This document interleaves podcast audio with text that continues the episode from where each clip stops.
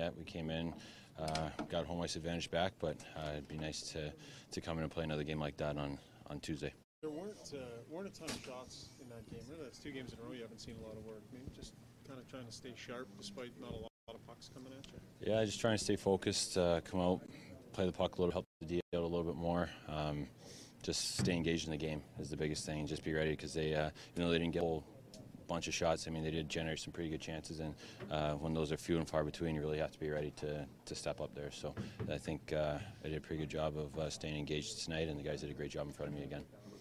It's becoming a, a folk hero here in Edmonton pretty quickly with the last couple of games. I know I can't say enough about him right now. Uh, he's playing at a, a, new level. I think he's picked up his game, and uh, that's what we need in, in the playoffs. I mean, uh, your top guys are usually getting marked pretty hard, and uh, we need secondary scoring, and he's giving it to us right now.